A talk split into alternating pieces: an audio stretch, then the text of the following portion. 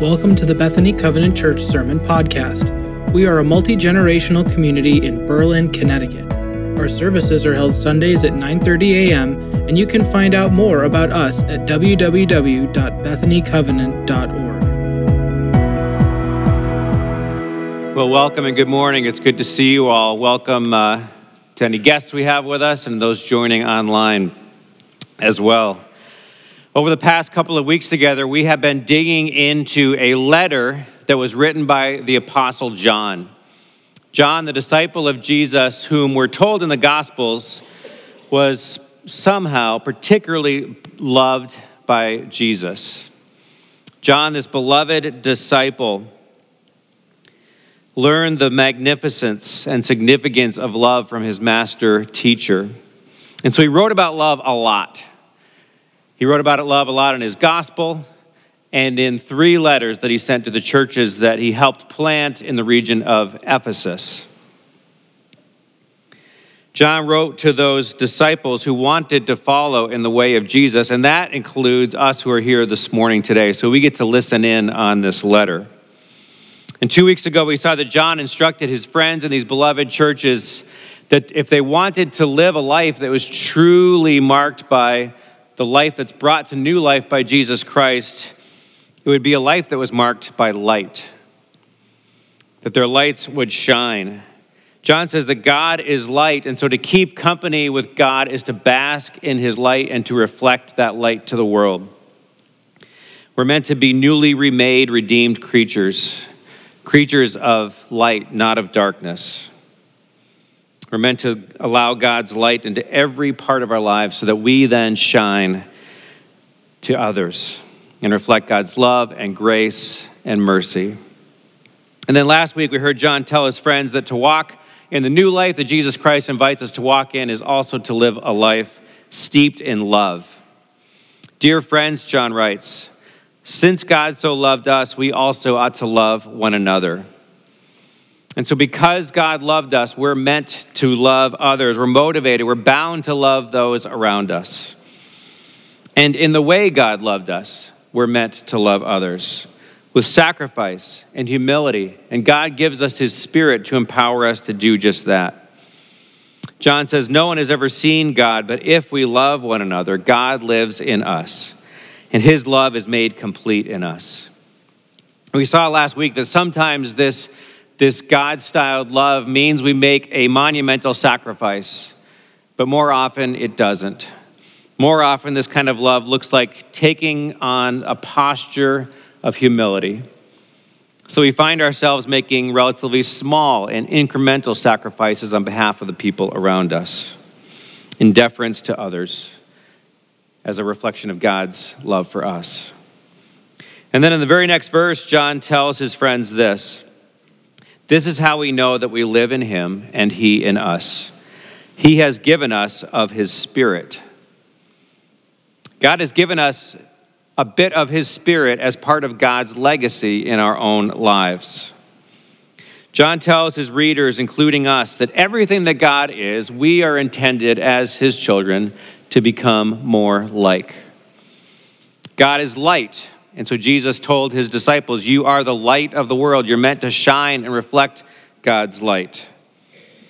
God is love, and we're called and empowered by God's Spirit to love God's other children. God is spirit, and God gives us a bit of his own spirit as a lasting legacy within us. This spirit that the Apostle Paul calls a seal and a deposit, marking us as belonging to God and as people who are guaranteed that God's promises will fully come to pass in our own lives. So, God and His kingdom plan to share His grace, His love, His salvation with the people He created, with the world He knows, leaves us as His legacy in this world. He leaves us as those who will reflect His light, who will drip with His love, and who are sealed with His Holy Spirit. When I think about people who have left a legacy in my own life, I think first of my parents. And on this Mother's Day, I'm sure that many of us are reflecting on our moms, thinking about the legacy they have left with us, the way they have molded us and shaped our lives, the imprint they've left on us. We think about those of us who have those who have mothered us, nurtured us in some way in our lives, perhaps even without any biological connection. We think of the people who have poured care and love into our lives, who have parented us in some way. We know that there are people who have profoundly shaped our lives and have left their legacy in us. Jesus came so that he might leave his legacy in us as well. And he calls us to become a legacy, a blessing to the people around us. Jesus came so that he might make a lasting and eternal impact in our lives. We look to him as the founder of our faith, the one who profoundly transforms us from the inside out. And we also see a lineage of other faithful folks from the time of Jesus down through others who shaped others to those who shape our own lives. God calls us now to leave a lasting legacy in the lives of those who will come after us. This is one thing I love about the Covenant Kids Congo ministry that we get to make a difference in the life of someone that we, we may never meet this side of heaven. We get to invest in the life of someone who will come after us. And we get to be blessed by their lives as they share theirs with us as well. In John's first letter to the churches he planted and nurtured and loved, these churches that were very much a part of John's own legacy, he begins what we have in our Bibles as chapter 5 like this Everyone who believes that Jesus is the Christ is born of God. And everyone who loves the Father loves his child as well, meaning Jesus. Everyone born of God overcomes the world. This is the victory that has overcome the world, even our faith. Who is it that overcomes the world? Only the one who believes that Jesus is the Son of God. This is the one who came by water and blood, Jesus Christ. He did not come by water only, but by water and blood. And it is the Spirit who testifies, because the Spirit is the truth.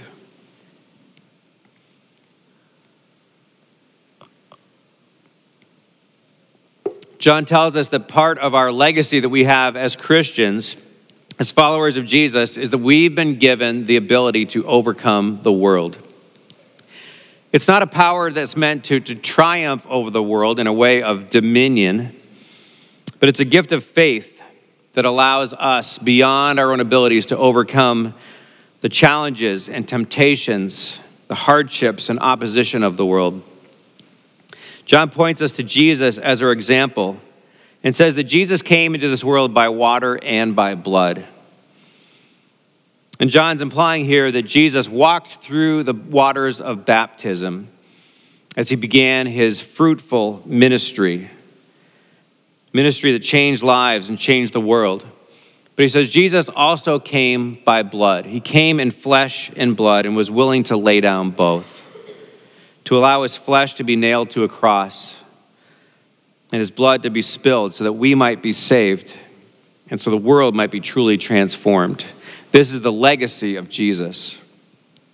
And John says the same Holy Spirit who testifies truthfully about all these things animates the life of the believer and grants the gift of faith and the power to leave a lasting legacy. And John goes on to describe the Spirit's truthful witness.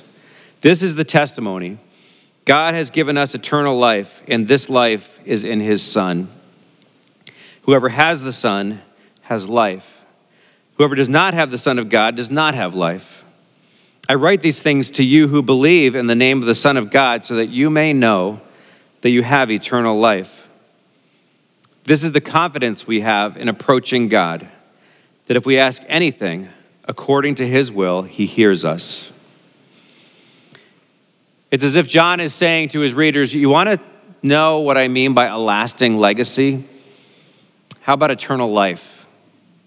A legacy that truly lasts, this gift of God's Son, the gift of eternal life to all who believe in his name. Through Jesus, God does something, leaves a legacy in us with eternal consequences. And John wants to make sure that we don't miss it. He says, This is why I'm taking the time to write these things down and send them to you in a letter. I want you to know, to know that you have eternal life, and that God, the Father of our Savior, is your Father as well. And so you can approach him in full confidence that he will receive you and that he will hear you as his beloved child. And just as God's light is something that we're meant to shine as his followers, just as God's love is something that we're meant to share, God's legacy in us is something that we are meant to leave behind to those who will come after us.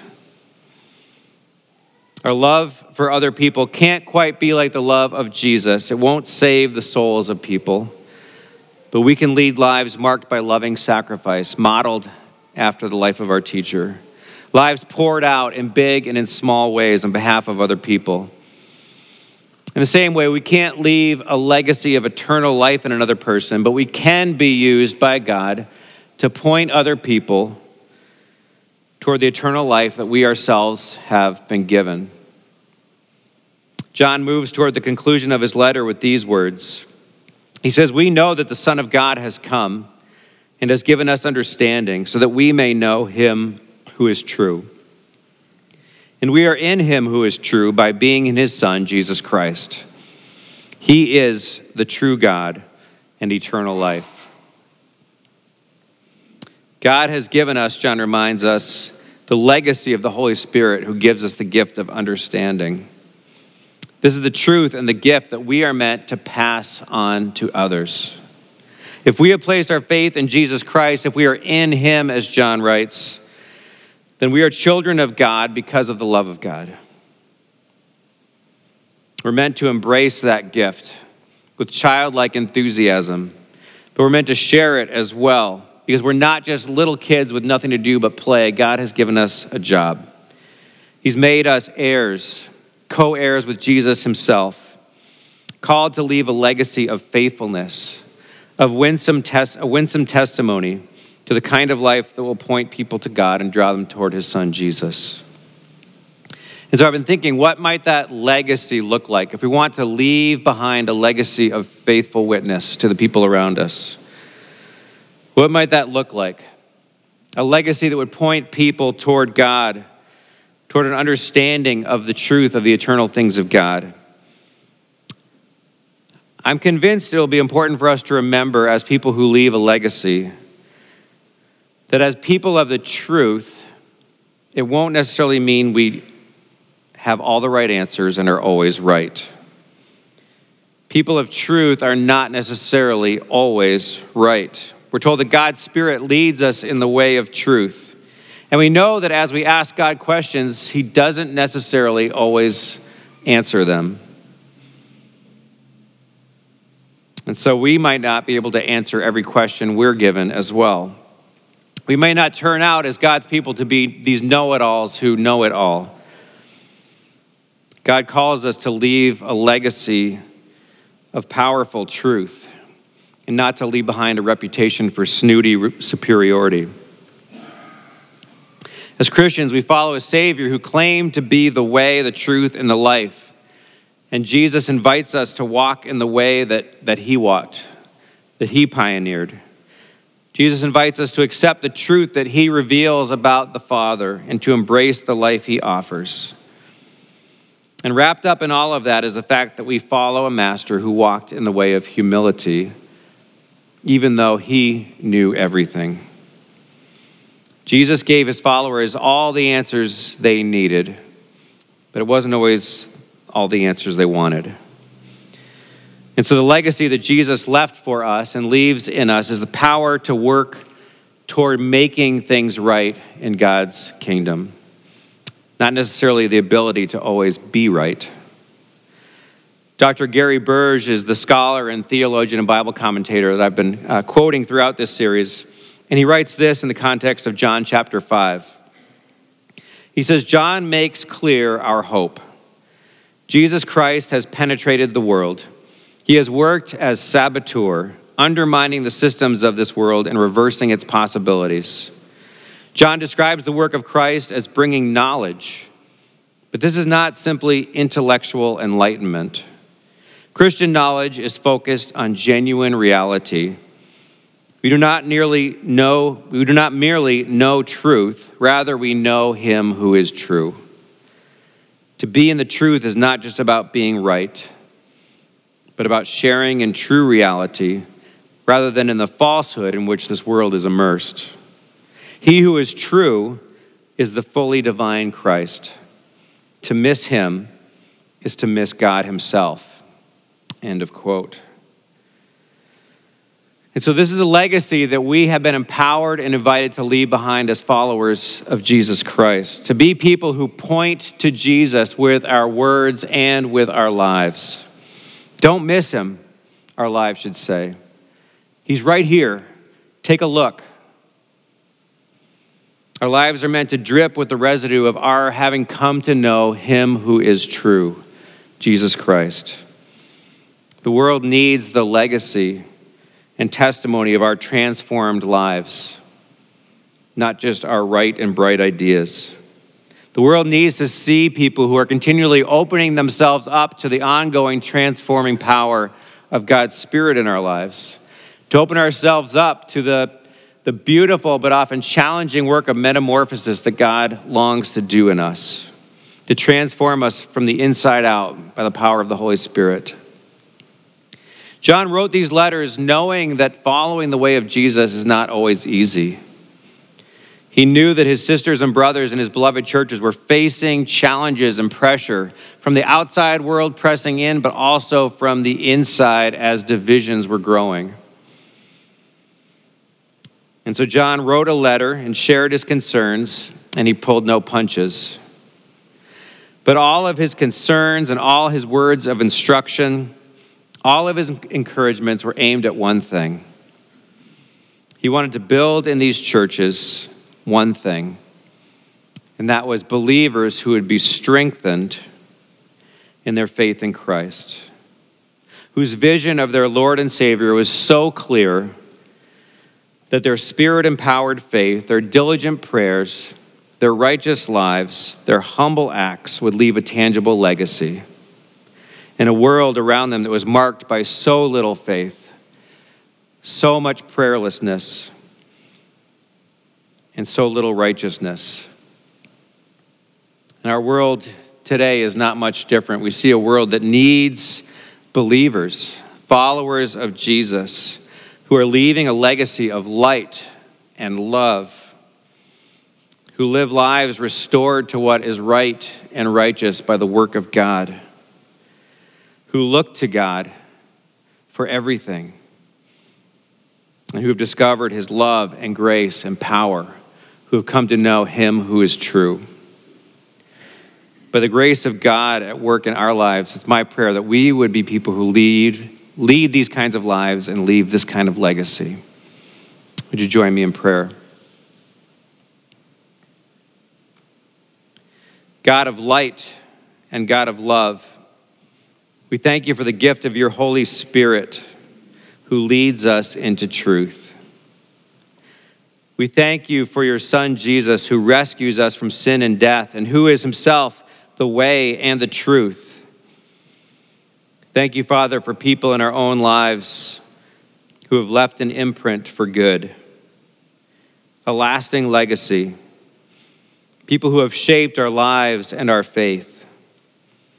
God, would you make us people whose own legacies are rich and fruitful for your kingdom? Help us to be faithful, to point others to you, to be able to give a reason for the hope that we have through your Son, Jesus. We ask this in his name. Amen.